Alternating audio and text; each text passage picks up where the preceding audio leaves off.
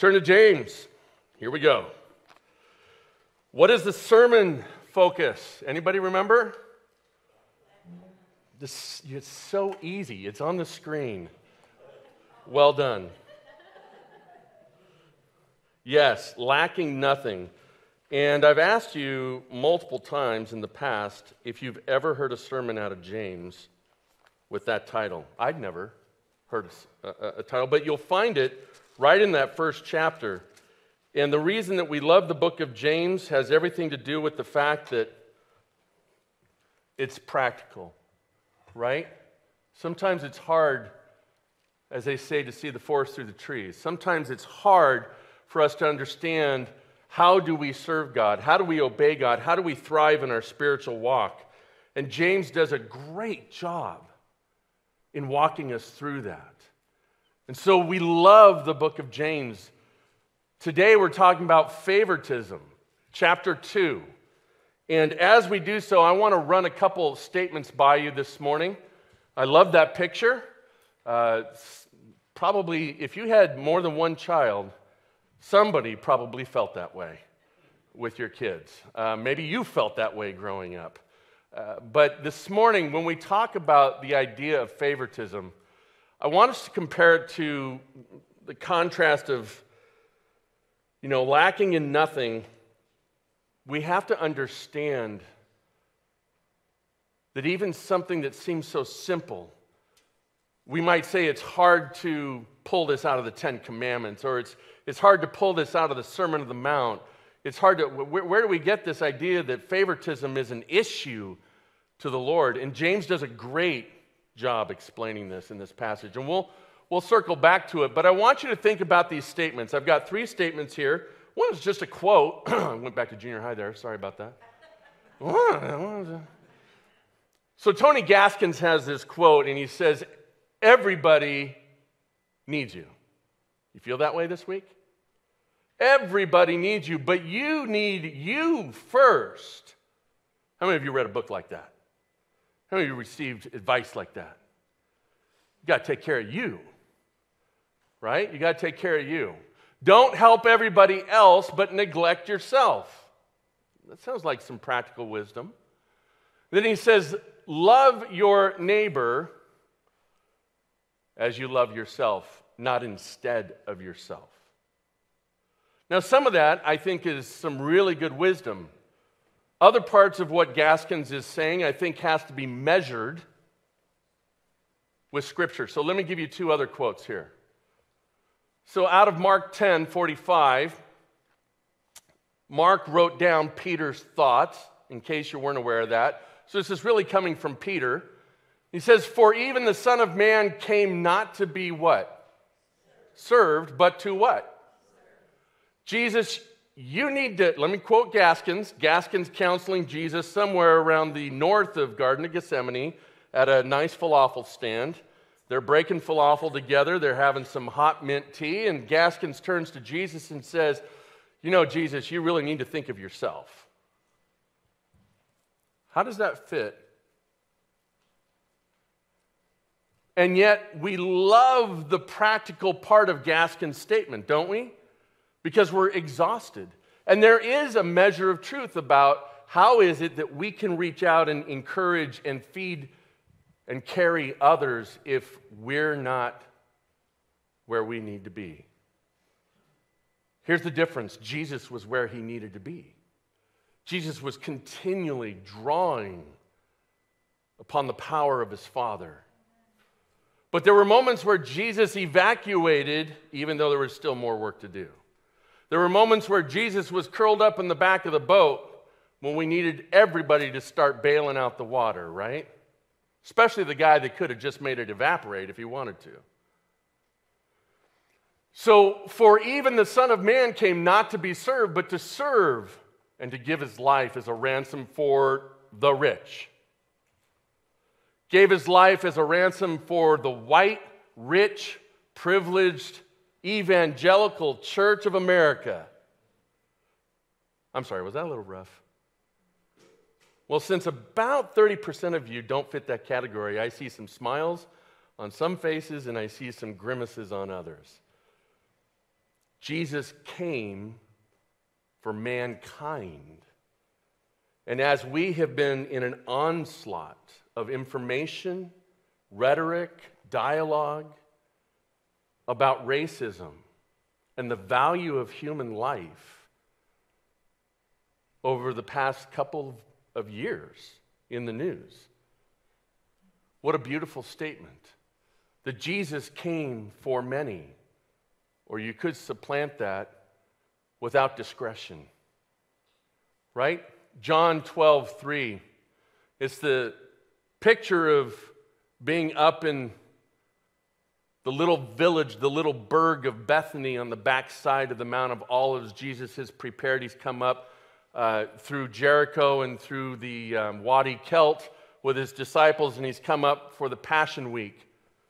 And you know the story, right? Martha's in there doing dishes, and she gets a little ticked at her sister, and Lazarus is, is reclining with Jesus, and Mary breaks the jar that really ticks off Judas. All so much drama on one night. So, Jesus, obviously, when it comes to favoritism and what we're going to hear, turns to Mary and says, What were you thinking? Don't you know that that could have. Oh, wait, was it, wasn't it James that just said in verse 27? that true religion is taking care of widows and orphans? Mary, what were you thinking? I'm about to go die anyway, so you, you wasted that, Mary. We could have taken care of how many widows and orphans? Oh, wait, that wasn't Jesus that said that. Who was it? It was Judas. Jesus, instead, the story says, Mary therefore took a pound of expensive ointment made from pure nard. I, you know, I'm not going to get into what nard is. You can look it up, but let's just keep moving. And anointed the feet of Jesus and wiped his feet with her hair. The house was filled with the fragrance of the perfume. She didn't hold back. She showed, could you not argue she showed favoritism? She took it upon herself, not being one of the apostles, to take one of their most treasured and most valued things and break it. She didn't ask anybody's permission, as evidenced by one of the gospel accounts that all the disciples were displeased with Mary. She took it upon herself to break it and show favoritism and worship to Jesus Christ. So, have I completely confused you when it comes to favoritism versus fraternity? When I speak about the word fraternity, the concept is unity, all right? A fraternal love for one another. And that's what James is having to address. To give you some backstory, this is one of the first letters that was put together in the New Testament, James being the brother of Jesus. And what's happened within the church is that they're starting to pick sides. They're picking traditions, they're picking theologies, and they're starting to divide amongst each other. And so James comes in and he starts speaking to those issues that are tearing the church apart. So that's, that's where I get the idea of fraternity because it's at stake when it comes to favoritism. Because we know that the church is free from these problems. This happened first century, right? We, we learned from what they did because we're all about that. We're all about being better than the previous generation. And yet, what are we dividing over today? Why is it the Arabic church isn't packed? Why is it that Pastor Fernow's church isn't packed? Why is it that the Indian fellowship isn't packed? Why is it we have empty seats this morning when this was free? We weren't charging. Walk in the door, sit down, enjoy, stay dry. At least for that matter, right? Because we're divided. Because we're divided. Let's get into the details this morning. Let me. Um, let me read the passage. We're going to be verses 1 through 13, and we're going to move quickly at this point.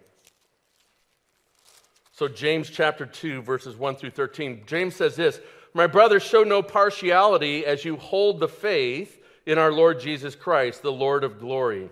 For if a man wearing a gold ring and fine clothing comes into your assembly, And a poor man in a shabby clothing also comes in. And if you pay attention to the one who wears the fine clothing and say, You sit here in a good place, I'm just going to ask right now, Chuck, where's the best place to sit? There you go. Chuck's got it. He's got the best seat in the house. You're in a good place while you say to the poor man, You stand over there, or sit down at my feet. Have you not then made distinctions? Mm. Remember that word. Have you not then made distinctions among yourselves and become judges with evil thoughts? Who is it that we would question in our church? Honestly, I will tell you that I feel like you've had testimony already this morning from those that are serving in other capacities, in other fellowships, and you've heard testimony from them. I didn't tell them what to say. I run a huge risk in doing that, right? I didn't tell them what to say, and yet each of them saw how they're accepted by this local body. And there's importance and freedom and support given to them by this local body. The distinction that we practice here is the love of Christ, is mercy over judgment. This is the distinction that we focus on. And so, if there is something that's causing division, we're going to focus on who has the larger group, who has the money, who looks better, who smells better, who acts better. I remember somebody came in this is going back five years ago, and I was standing back there towards the end of service, and there was a gal who was saying extra words during the singing. Extra words. And it was so funny because people were like, What is that? What are those extra words? Uh oh. Somebody want to hit the charismatic button? Alarm? Uh oh. No, y'all did fine. But she was really demonstrative, which was different for us, right? But nobody told her to be quiet. Nobody censored her. Nobody shushed her. As a matter of fact, some of you all started saying different words like, I'm out of here. No, you didn't say that. It's good every once in a while to have someone walk through the door that you're unfamiliar with. Amen? We had a gal walk through the door who is blind about four weeks ago. And you guys took her under your wing and you made sure that she found her place. And as she sat down while I'm preaching, she's signing. And I'm like, well, hang on, how's that work? You're blind, but you're signing. She's taking notes. How incredible is that? And yet, any of you would have given up your seat if she wanted it. Because we don't distinguish based off of character traits, socioeconomic, skin color Everybody who walks through this door walks through as, as one who is seeking God in one way or another and deserves mercy over judgment. Amen? So let me finish the passage. He says, You sit here in a good place, you stand over there, or sit down at my feet. Have you not then made distinctions among yourselves and become judges with evil thoughts? Listen, my beloved brothers. Has not God chosen those who are poor in the world to be rich in faith and heirs of the kingdom, which he has promised to those who love him? But you have dishonored the poor man. Are not the rich ones those who oppress you? And the ones who drag you into court? Are they not the ones who blaspheme the honorable name by which you were called? If you really fulfill the royal law according to the scripture, you shall love your neighbor as yourself, you are doing well. But if you show partiality or distinction, you are committing sin. This is one of the few areas in the New Testament where literally the language says you are committing sin. And I think James understands if he's going to buy into that, if he's going to be that specific, he's going to get some blowback as this, as this letter is read. And he's ready for the blowback. So what does he do? Buckle up. He knows you're going to want to resist that statement. So he addresses it without you ever even verbalizing it, but he knows what you're thinking. So he says, But if you show partiality, you are committing sin and are convicted by the law of transgressors. For whoever keeps the whole law but fails in how many points? One point, has become accountable for all of it. And there, there is a three part series just in that verse, and I'm, I'm not going to do it. Can I get an amen? We're just going to stay on point.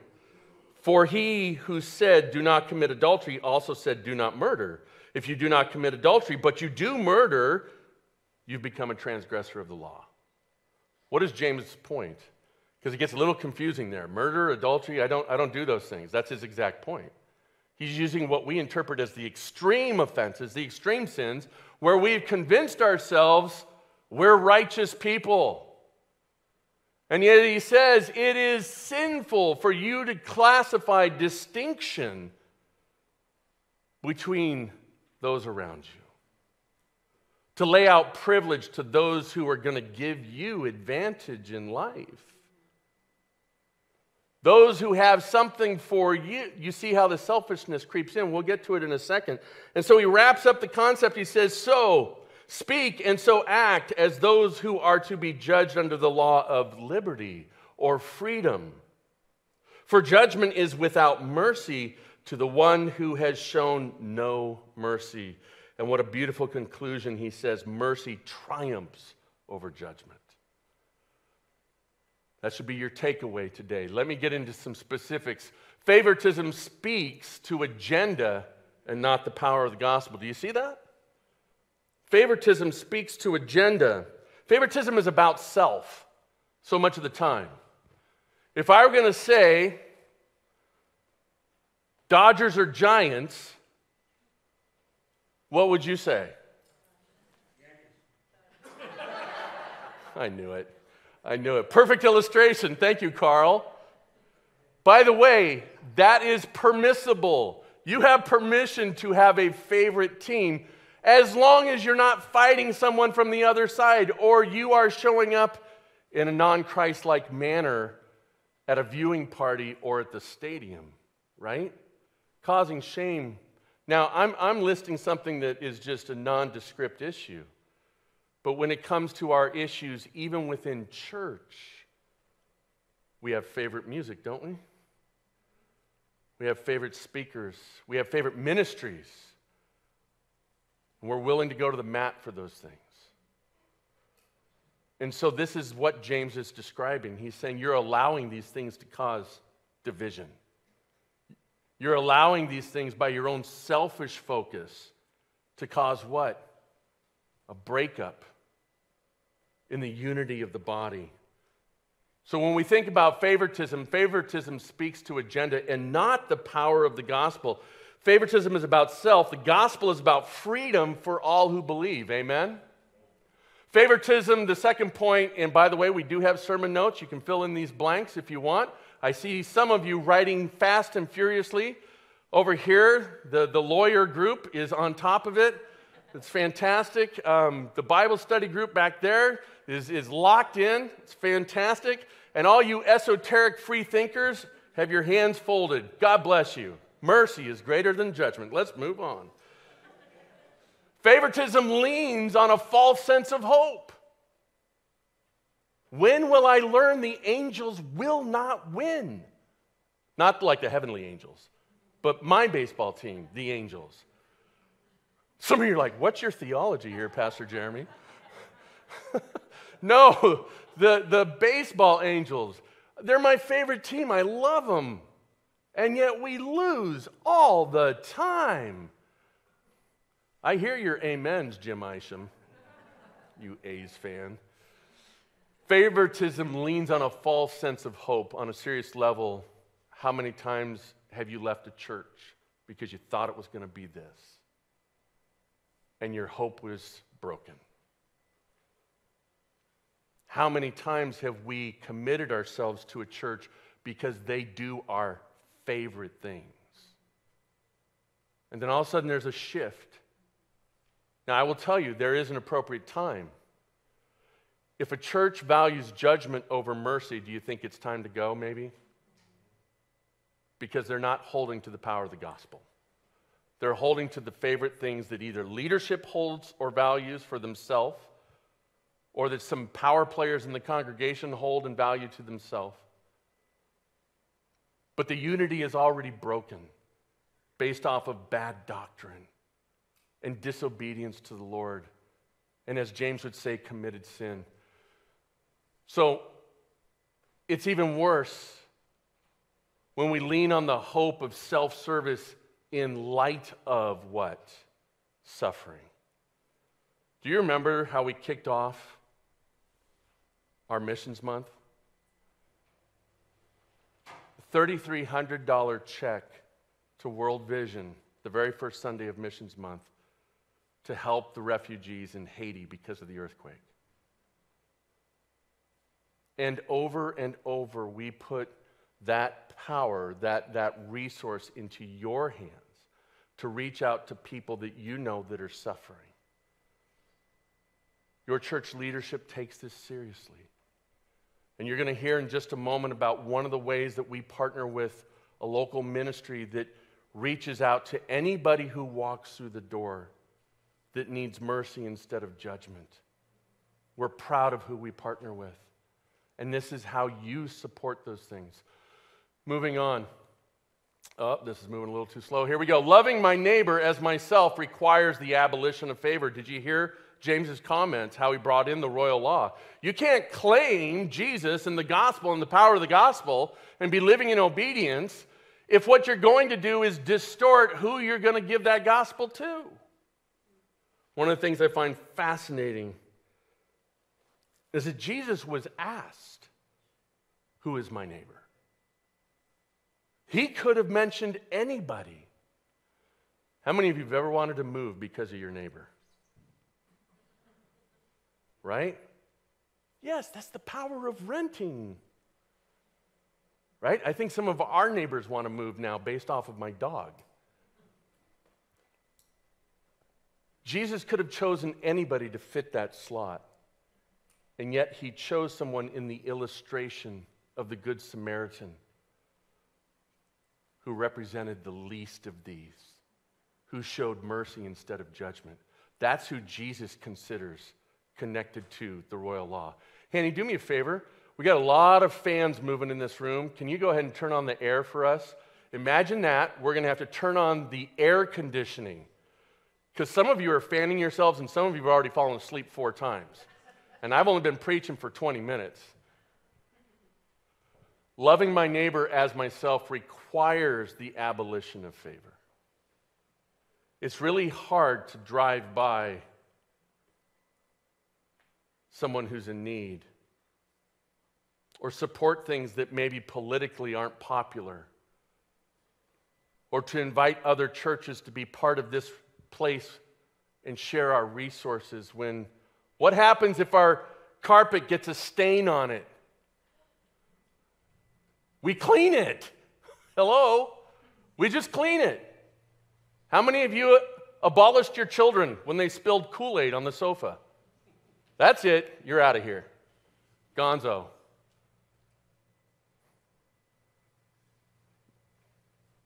You're going to feel it when you don't get that rent from them. Loving my neighbor as myself. Let me give you three closing thoughts here.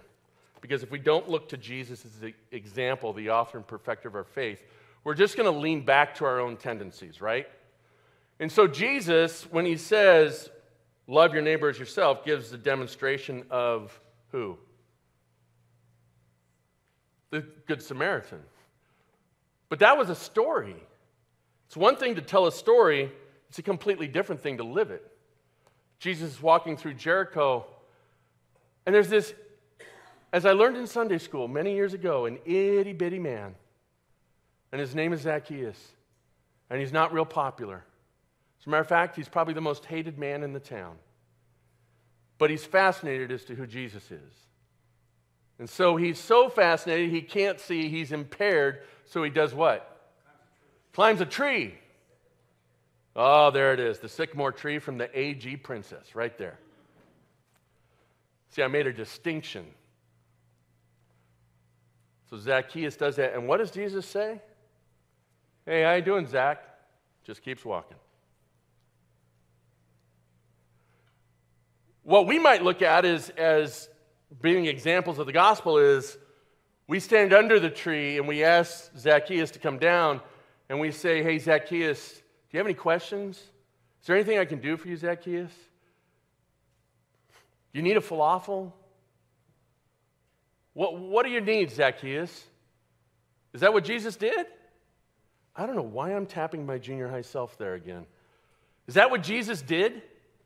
He said, Zacchaeus, get down here because we're going to your house. This is where the church often fails. Are we willing to go to the house of the person that's desperately in need? Or do we say, come here, come here where it's more comfortable and it's easy, and, and we'll feel good about that because we're going to help you? Do we go to their house? What did Jesus say at the end of that? Glory be to heaven because today the salvation of the Lord has come to what? This house. You want to be someone who holds to the gospel, you got to get dirty, just like Jesus did. Secondly, Jesus and the Samaritan woman in John 4. You're, you're very aware of this, but Jesus says something very profound here to her that we need to take note of. Jesus breaks the culture and he resets the standard. They discuss the, the favoritism of the Samaritans versus the Jews, of the tendencies of worship. We have to worship at Jacob's well, as our fathers say, but your people say we have to worship there at the temple. I don't know what I'm supposed to do. I perceive you to be a wise man, so tell me, what are we supposed to do? And what does Jesus say? He resets the entire culture. he says, Behold, a time is coming, and even now, where the true worshipers shall what? Worship in spirit and in truth. Uh, wait. We're just supposed to do that? How, can you please give me an order of worship? where we know that, you know, at this time we're going to bang the tambourine, and at this time we're going to take an offering, and at this time we're going to, because that works a little bit more with my schedule and how I worship. Jesus broke down the entire culture. He says, What I want is I want any worshiper who will worship the Father, the true Father, in spirit and in truth. That's what my Father is looking for. No favorites breaks it down, equal access to everybody. Jesus and the other sheep out of John 10 16, is the famous passage where he talks about how Israel are his sheep. But interestingly enough, in verse 16, he says, Behold, there are what? Other sheep. And I'm going to give access to the other sheep. Because there are no favorites in God's economy. There are no favorites in God's economy. Your takeaway today is this idea there is one permissible area for favoritism. What do you think it is? It's Jesus Christ. That should be your favorite, all right? That's where you get to play favorites. Remember who Jesus gave as an example when asked, Who is my neighbor? It wasn't a real sanitary, easy situation that he gave as an example. And not only did he give it as an example, he did what? He lived it. He lived it. So I encourage you from his words go and do likewise. Go and do likewise. And this morning, in close, my encouragement to you is precise but somewhat simple. Um, in thinking through all that you heard this morning, my question to you is do you remember that mercy triumphs over judgment? Because if you do, you've captured what James is trying to instruct us on, and you'll be lacking in nothing. Let me pray, and then we have a video that we're going to watch as we move forward in worship. Lord God, take what was stated today, move beyond my inabilities or my challenges of communication. Let your spirit take uh, the seed of the word and cultivate it within our hearts and our lives.